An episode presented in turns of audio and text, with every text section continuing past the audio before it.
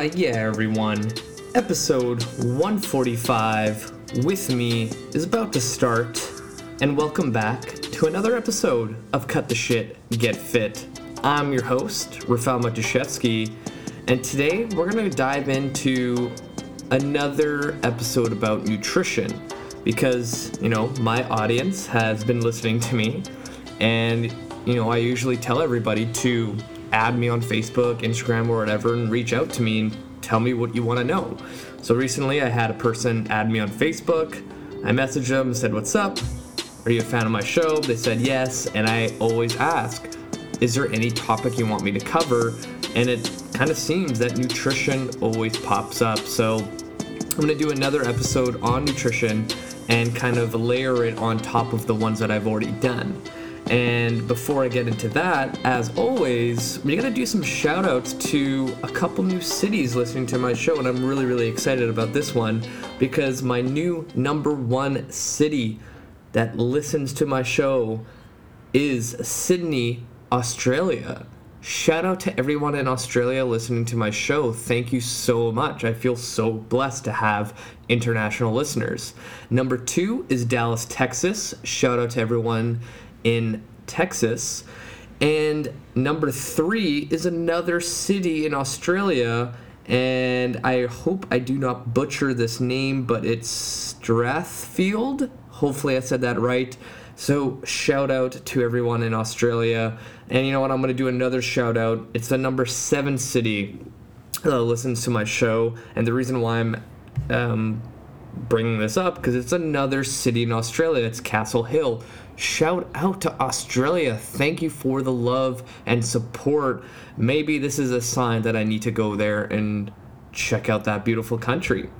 So, let's jump in and talk about nutrition. So, if you listen to my previous episodes of nutrition, I always talk about, you know, habits. I talk about focusing on one thing at a time. And i also talk, talk about you know protein as being like kind of the first step in getting into a good groove and on the way to success. Now before i get into some more detailed things people need to make the mindset shift from you know if i change my eating habits and go super restrictive, whatever you decide to do, and in your head that you have this idea that, oh, in eight weeks, 12 weeks, my entire body's gonna change and I'm gonna be the shredded Greek god that you see chiseled in ancient Rome and ancient Greece. Like, that's not gonna happen. You know, marketers out there do a really good job in the fitness and health industry portraying this idea that you know if you follow this diet all of your issues in the last 10 20 years that you built up with bad eating habits is just going to go away. And that's just far beyond from the truth. So rather than thinking of 8 to 12 weeks i'm i'm going to be able to change everything lose 30 pounds and blah blah blah blah it's probably not going to happen think of, you know, a year from now, three years from now, is what you want to think of. So, say you decided that, all right, I'm going to be serious about my nutrition. I'm going to give myself three years of practice to see the result I want. That almost takes off the pressure and allows you to have more room for error because you're not going to be perfect changing how you eat and your entire lifestyle, like it's going to take some time. So that's my rule for you that if you are a fitness enthusiast and you're thinking of, I want to change up my diet and finally take control over my life, give yourself three years. It's always going to take a lot longer than you think. And then all the coaches listening with clients, you know, yeah, you can do some great transformations with people that are those types that, you know, you're like, okay, I want you to do this, and they do it right away. But those clients are a rare gem. For the most average person, three years is probably a good timeline for them to see change. And if you looked at it as a business perspective, imagine if you were approaching every client that they're going to be with you long term. Like that's income coming in. And if rather than switching them into a 6 to 8 week strict diet and they lose all their weight and they're good to go, like I would rather have a client and develop a relationship with them for 3 years than having them stick around for three months, they lose a bunch of weight, they leave you because they think they're done, and then they gain all the weight back, and it takes them a little bit longer to come back to you and be like, hey, this is what happened. So I rather develop a long relationship. Now, the other thing in that kind of aspect of th- three years is that you need to develop a lot of patience and keep consistent.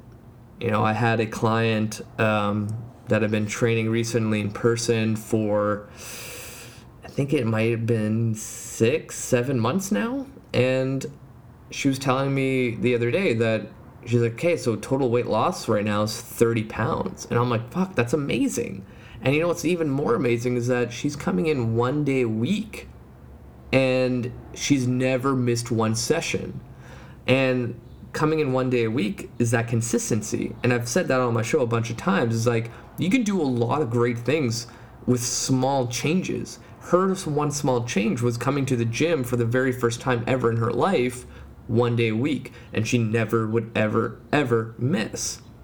And then that trickled into an effect of like, okay, if I'm going to the gym one day a week, I can do these other small things during the week to kind of layer on top. I always teach clients about layering, you know, things that can benefit your health. And they can be small things, but when you add up it all together over time, it adds up.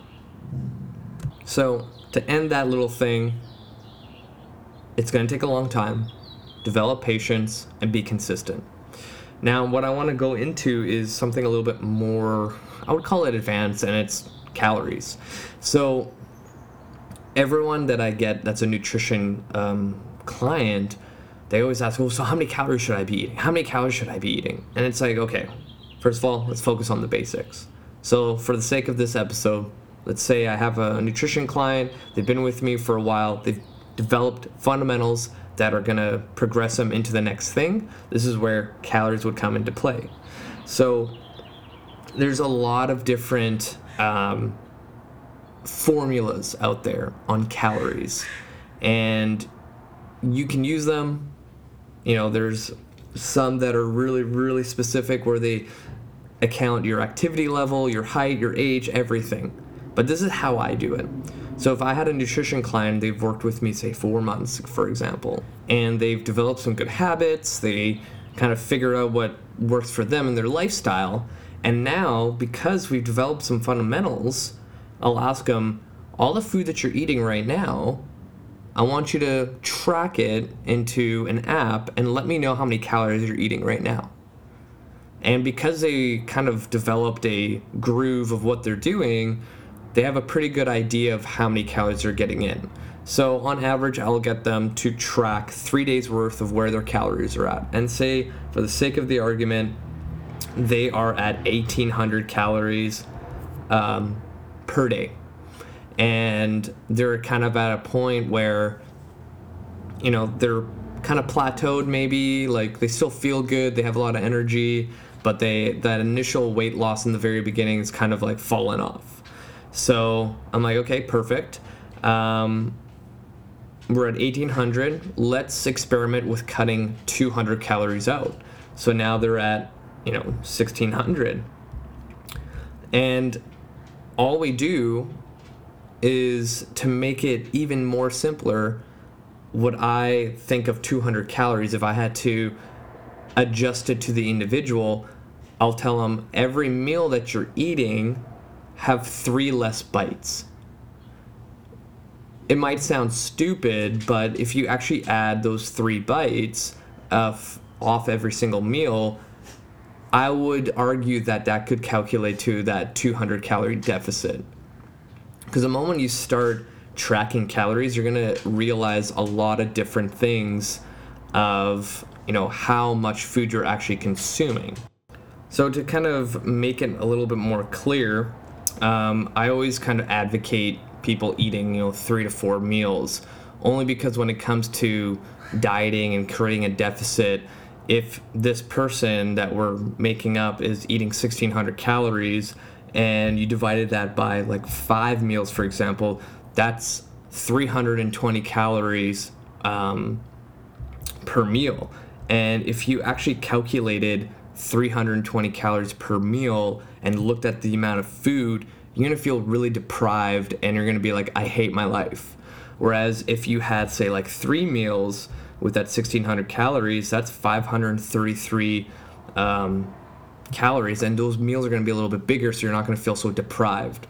So, what you can do is rather than being so numbers based because again this is so individual. This is just like an example. This is not the end all be all because if i told someone to cut t- 200 calories they might get obsessive with numbers and all they can think about is numbers and that's just going to create more problems down the road. Rather than rather if i say you know when you're eating i want you to take two to three less bites than usual.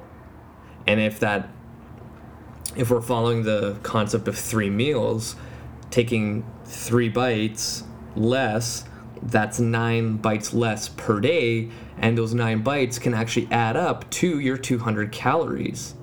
You know, if you actually weigh out and measure your food, you'd be surprised, you know, how many of you might be actually overeating. So recently, personally, for me, um, I wanted to cut weight, and you know, I was tracking my calories and I was eating 1900 uh, per day. And in two months, I dropped 20 pounds only because I started weighing my food and making sure that I was having adequate protein. And because I eat three meals a day, I actually didn't really feel that deprived, other than I had some cravings for like sugar. But, you know, that was kind of sustainable for myself because if I had to cut that into five or six meals, I would probably kill myself. But again, you'd be surprised um, how much food um, equals to calories when you actually start tracking it, and then you might even realize, like, holy crap, I've been overeating this whole time. So imagine the average person that doesn't track or look at portion sizes that's been eating that way for years, that stuff adds up. Just like my uh, thing earlier about consistency with my client, the only little thing she changed was coming to the gym once a week, and that you know added up over time and she saw some result. So same thing with food. If you're not tracking or looking at portion sizes that adds up over time. Not right away but it do- does add up so an example is like say you're eating healthy and you decide to have a bite of a Snickers bar every single day to cut that craving out. You know, maybe right now it won't do anything, but five years from now, if you continue that habit, that would probably equal to some sort of weight gain. So when you're tracking calories, you know, if you're not so obsessive with numbers, it's a good thing. If you are, I only use it as a tool to kind of make people realize. So with my client example here, you know, getting them to track their food after developing all these fundamental habits, they averaged 1800 calories, and I want them to create a deficit a little further to see that weight loss um, go down.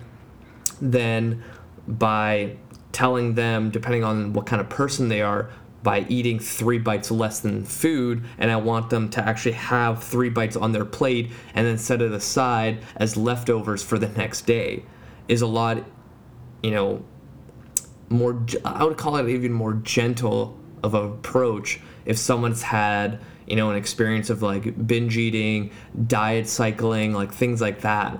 Like I try to give actionable actionable steps that won't cause more harm than good. People look at nutrition as a restrictive and hard thing to do, but if you approach every situation differently for the individual, then you'll have a higher um, success rate. You know, this is why when I get a new client for nutrition, they always ask like, well, how does it work? And I'm like, fuck, well, it really, really depends on you, you as an individual. This is why I like developing relationships with people to figure out what works best for them. Like, I can't give a black and white answer that, okay, well, you know, in this nutrition program, you're gonna be eating this many calories, you're gonna be focusing on this list of food. Like, it doesn't work for everyone. I've had clients like that where they work best with okay, tell me what I need to eat every day and I'll do it. Like I literally had a online coaching client that was a CEO of a company and he was just like, okay, tell me what I need to eat, create a meal plan for me and I'm going to get my chef to cook me all these foods and I'll just bring them to work. And that worked for him. But for other people, that might not be the best approach. So when it comes to numbers, I find that the majority of the people that I get have had some bad experiences with dieting and I don't want them to be so n- numbers based. I just want to kind of sprinkle that in, see how they react. If they're not obsessive about it, maybe later down the road I'll add a little bit more. This is how I tailor things to people. So, all the p- fitness enthusiasts listening, if you've never counted calories before, you know, and you've seen a plateau, I would highly recommend going on like MyFitnessPal, track your food there for three days, get the average, and then create a little deficit of like 100 to 200 calories by just eating a little less. See how the body feels, write down, like, I get people to write down how they feel when they change anything in their diet. Like, make mental notes. So, say you do a deficit and you're hungry all the freaking time and you can't function, maybe that deficit was a little bit too much, or maybe you're not eating enough protein to kind of crave those hunger cues. Like, listen to your body and try not to obsess over the small little details. Counting calories can be a really useful tool, but on the flip side, can actually cause a lot more harm than good and spiral you out of control. I've seen it happen, so be very, very careful of how you utilize these things. Um, hopefully, I didn't ramble on too much about it, but that's how I kind of approach calorie counting. It's a good tool if you use it correctly, just like anything else in life.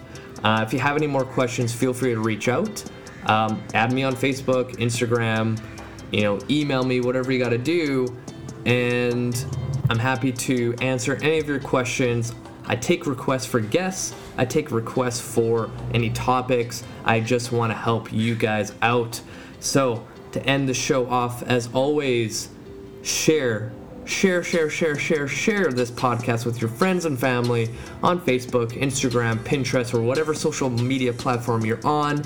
If you are not on the Cut the Shit Get Fit newsletter, I highly recommend you click the show notes and put your email in as I email out a great newsletter every Monday with a lot of great stuff. So check that out. And that is it for me. Until next time, you guys.